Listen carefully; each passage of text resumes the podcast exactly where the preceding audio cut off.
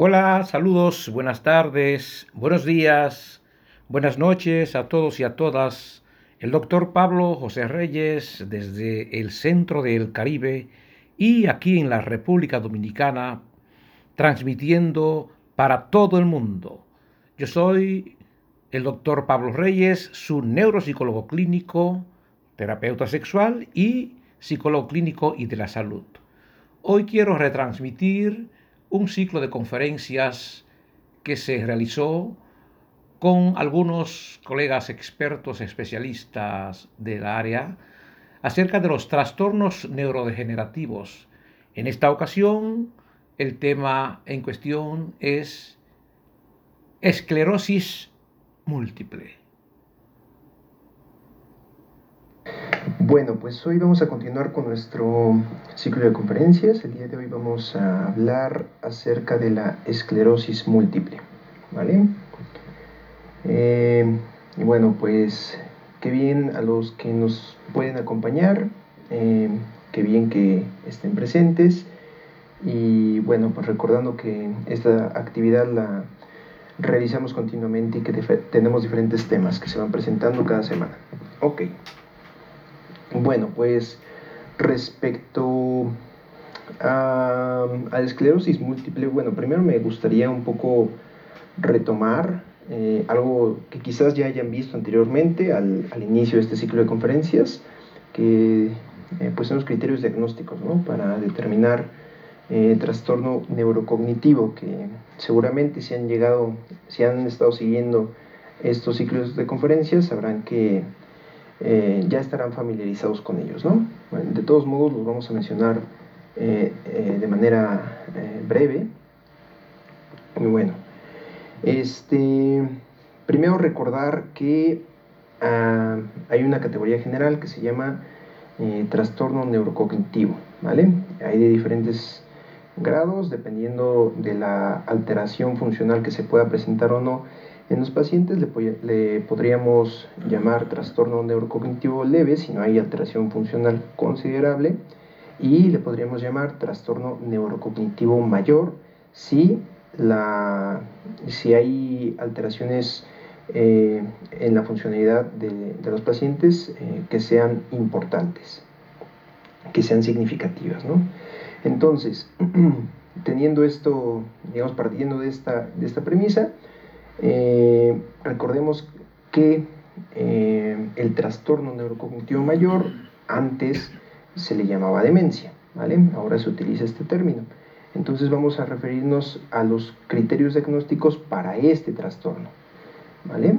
Eh, y bueno, este, pues antes que nada, recordando que hay cuatro criterios básicos, el primero de ellos es que necesitamos tener evidencia de que ha habido un declive cognitivo que es significativo comparado con un nivel previo de funcionamiento en el propio paciente que puede presentarse en uno o más dominios cognitivos. ¿Cuáles? Pues diversos dominios. Algunos ejemplos aquí se enumeran, eh, que son atención, funciones ejecutivas, aprendizaje, memoria, lenguaje, eh, procesamiento visual, las habilidades motoras, cognición social. Bueno, entonces, ¿en qué consiste esta evidencia? Eh, por una parte, debe haber eh, alguien que refiera que ha habido un cambio cognitivo considerable en el paciente. Puede ser el propio paciente, puede ser alguna persona cercana como un familiar, o puede ser el médico que le atiende, ¿no? Eh, podría ser un neurólogo, por ejemplo.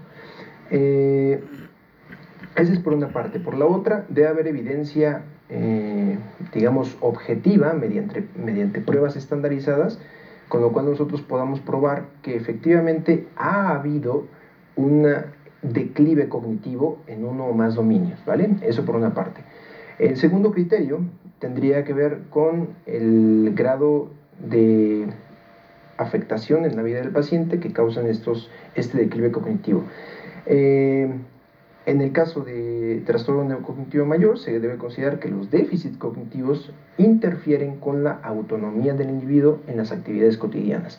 ¿Como cuáles? Actividades en términos generales, eh, algo que a veces suelen llamar como mm, eh, actividades instrumentales, que tiene que ver con el uso de recursos en el día a día, ¿no? Por ejemplo, este, transportarse de un lado a otro, realizar un trámite, hacer un pago, cosas como esas. Si necesita, si el grado de alteración cognitiva causa que el, que el paciente necesite ayuda para realizar este tipo de actividades, bueno, eso se considera como que ya se cumple este segundo criterio, ¿no?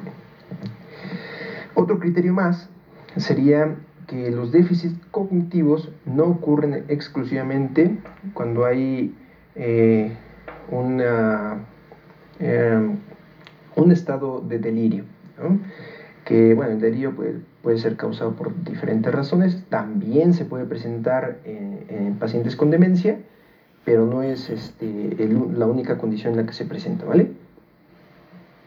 Puede ser también que se presente por, por el uso de algún, de algún fármaco, alguna droga ilegal y bueno, diferentes condiciones.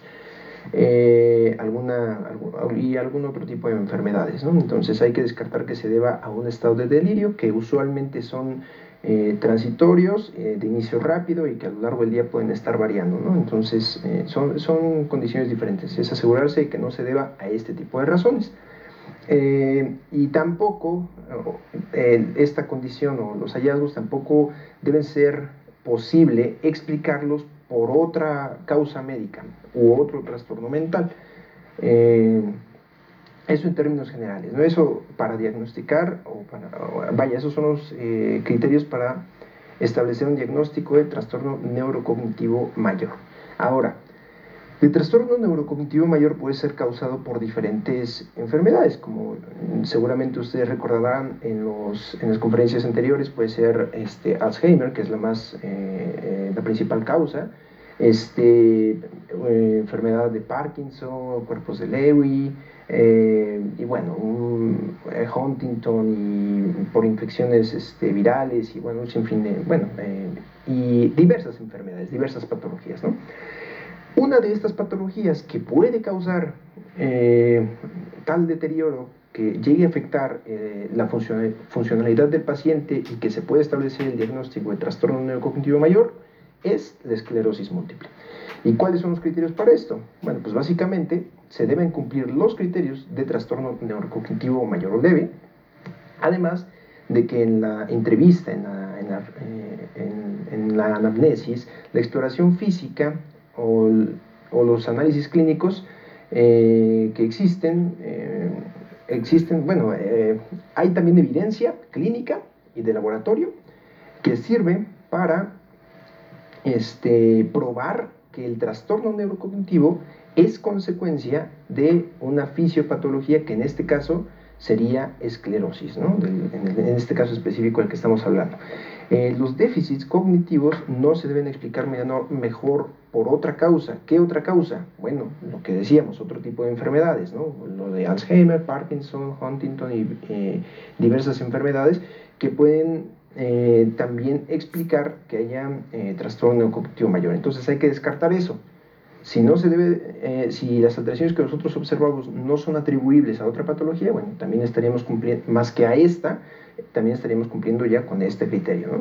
Entonces así es como se, en términos generales se establecería el diagnóstico de, esclerosis múltiple.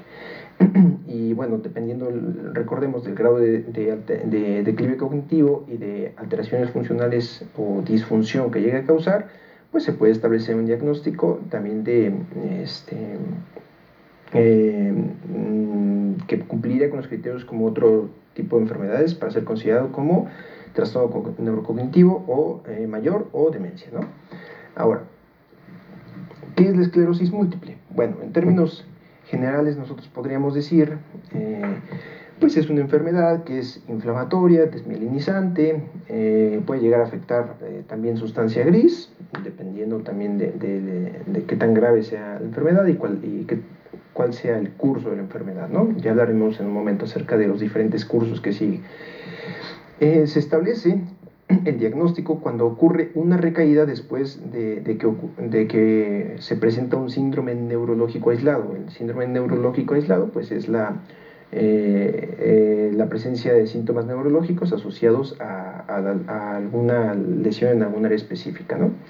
este, en pacientes de primer en parientes de primer grado hay mayor riesgo de presentar esta enfermedad. También tiene un, digamos, un, un cierto componente genético que representa un factor de riesgo para presentar la enfermedad. Este, por ejemplo, se han encontrado 50 sitios asociados eh, a la susceptibilidad a presentar esta enfermedad. ¿no? También se pueden eh, considerar algunos factores de riesgo, como, la, eh, como el virus de Epstein-Barr, que de algún modo cuando, puede, se explica que puede causar una especie de confusión en las eh, en el sistema, eh, en el organismo, que empieza a atacar a las propias bandas de mielina, ¿no? que puede haber deficiencia de vitamina D y también en algunos estudios se ha asociado la frecuencia de enfermedad dependiendo del el grado que, eh, de separación que existe del ecuador, o sea, la latitud. ok, bueno, estos este, también son factores de riesgo que pueden interactuar con estos factores genéticos. ¿no? ¿Cuáles son los síntomas? Bueno, se puede presentar hipotonía, parestesia, pérdida eh, sensorial focal, este, neuritis óptica, diplopia, taxia, vértigo, diversos síntomas neurológicos, ¿no? Eh, también algunos eh, disautomatismos, por ejemplo, en la vejiga, este, de la vejiga o del intestino o, o del aparato sexual, ¿no? Puede presentarse espasmos, neuralgia del, trigémino, este, es algo común encontrar fatiga, también puede presentarse eh, síntomas de depresión, en algunos casos pueden presentar también convulsiones y, algunos este, síntomas psiquiátricos. ¿no? Este, eh, para el diagnóstico, además de los criterios que habíamos mencionado para que se considere como trastorno neurocognitivo, digamos que eh, para establecer el diagnóstico de esclerosis múltiple tendríamos que recurrir a dos tipos de criterios, un criterio clínico y otro eh, mediante pruebas de laboratorio. ¿no? Eh, bueno, aquí mm, mencionamos de manera general. ¿no? Para la comprobación del diagnóstico se requiere dos aspectos importantes, es decir, que haya progresión de la enfermedad en, en, respecto a los criterios en el tiempo, que a medida que pasa el tiempo se agravan las lesiones eh, y el espacio, es decir, que no es solo que se empieza a diseminar en el espacio. Eh, la diseminación en el espacio o el, modo en que nosotros podemos tener evidencia acerca de esto es mediante este, resonancia magnética, ¿no? por ejemplo, este, eh, mediante la resonancia magnética en secuencia T2 se pueden encontrar diversas lesiones, ¿no? Este, por ejemplo, principalmente en regiones periventriculares, eh, en regiones infratentoriales, también en la médula espinal se puede encontrar, o en regiones yuxtacorticales. ¿no? Este, para la diseminación en el tiempo, eh, lo que se considera, pues básicamente es que si hay una lesión aislada eh, y tres este, meses después eh, perdón, eh, que puede haber una lesión realizada por, eh, por gadolinio 3 tres meses después de que ocurrió un evento clínico, ¿no? o que puede aparecer una nueva lesión en otro sitio, en, por ejemplo, mediante el empleo de una resonancia magnética en secuencia T2, que aparece 30 días después del estudio de referencia. Aquí, bueno, en la siguiente diapositiva les muestro igual unos, unos criterios para establecer el diagnóstico. Eh, por ejemplo, si se presentan dos o más, eh, digamos, eventos clínicos o, ataques, típicos eh, de, de, este, de, esta enfermedad desmielinizante, y aparte se encuentra este, evidencia objetiva acerca de las dos lesiones, digamos que mediante criterios clínicos nosotros podemos decir, ¿sabes qué? Sí se, se, acepta que es, este, cumple con, con, los criterios para ser diagnosticado con esclerosis múltiple. ¿no?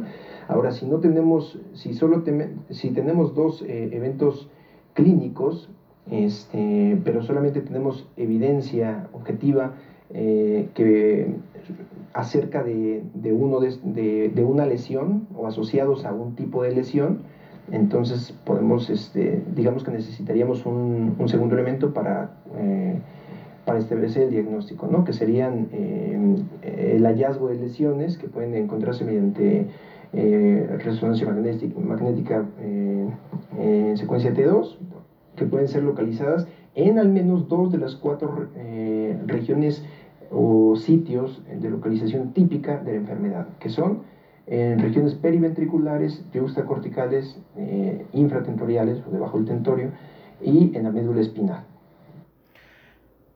Amigas y amigos, este ha sido un típico resumen de conferencias acerca de los trastornos neurodegenerativos, en este caso la esclerosis múltiple.